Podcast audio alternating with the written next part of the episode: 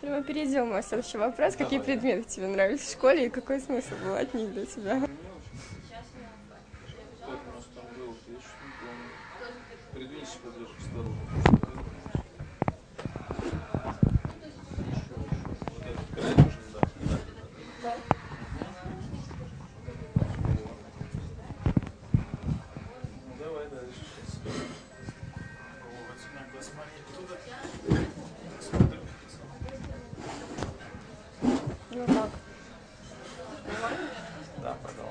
Так. Что тебе рассказать сейчас? Значит. Задай последний вопрос заново. Последний вопрос какой был? Я тебя спросила. Любимые предметы. Про любимые предметы. А, вот, значит, я тебя спросила, что ты определенный вопрос про любимые предметы в школе про то, какой смысл для тебя там давали. И ты начал говорить. Да, ну, любимые предметы, еще раз, это история. Угу. В любом случае, потому что история, она всегда позволяет на себя примерить те э, роли, то, что происходило в реальной жизни у других людей, да, в нашу историю, и как-то с этим соотнестись. При этом практически неважно, врет эта история, не врет эта история. Ну, понятно, что какие-то времена, какие-то структуры накладывали цензуру, но э, все равно есть действия, есть последствия.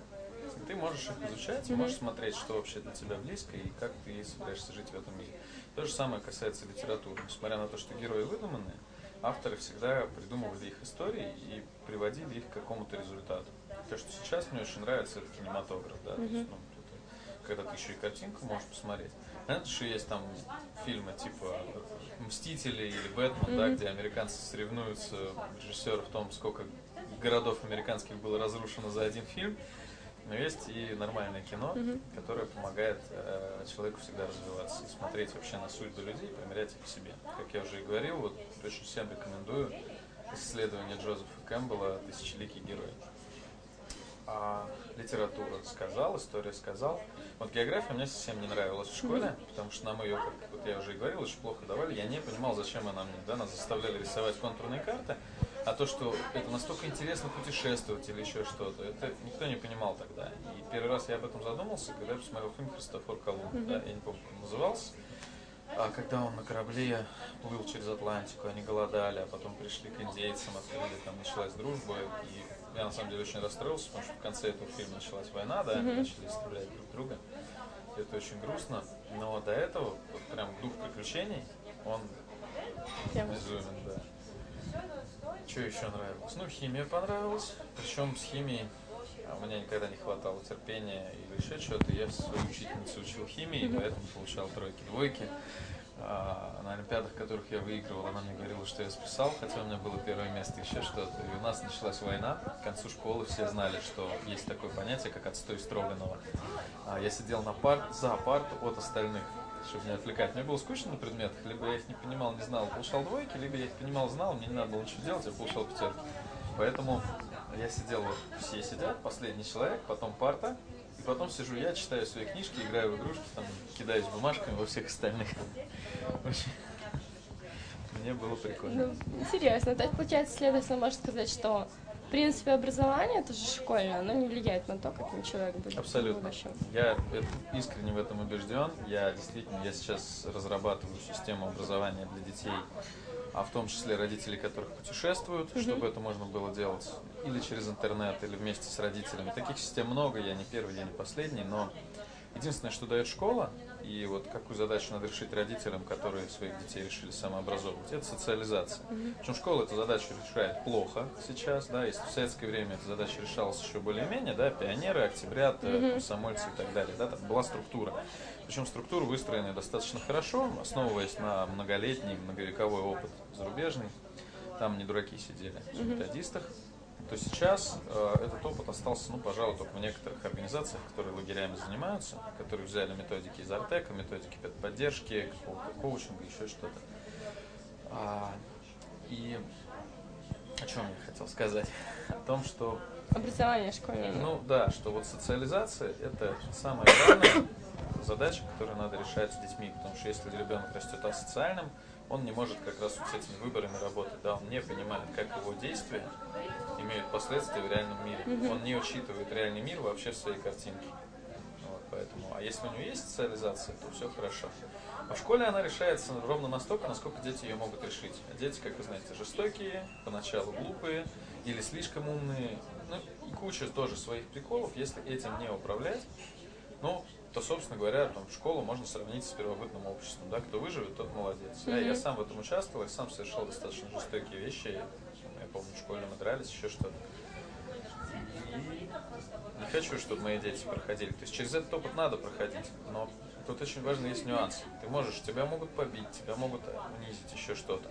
Но э, должен быть рядом психолог, mm-hmm. роль которого выполняет вроде как школьный психолог, с которым ты можешь обсудить этот опыт. Иначе у тебя не получается это за опыт. Да, у тебя это вкладывается в обиды, в ограничения, в помехи, Ну, потом вообще ребенок как в рамках комплекса, да, да. А если ты этот опыт прорабатываешь, то ребенок может понимать, что произошло, какие действия он сделал, как эти действия можно сделать по-другому. Ну, это уже такое по психологии лезем. Ну, проблема интересно. просто в том, что еще некоторые, как у нас считают, вот ты пошел к психологу, ты ненормально как-то нас да, воспринимается, да, и все. Либо к психотерапевту, боже, там ненормально, с ним вообще не, не общается, да, и все. Псих это тоже у нас еще такие. Ну, про школу ты рассказал, в принципе, да. очень так интересно. Достаточно. Было. Хорошо, пошел ты потом в университет, учился на химфаке, насколько я знаю, да. А, хорошо.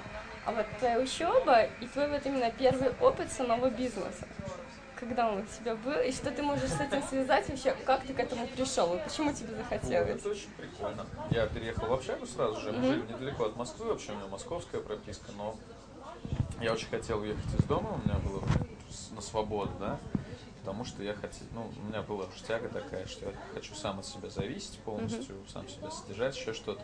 И это был 99 год, если я не ошибаюсь, я жил на 30 рублей в день, который мне давала мама. Этого хватало на бутылку пива и пачку сигарет, да, которые я тогда употреблял Курил? и радовался да, да. этому делу.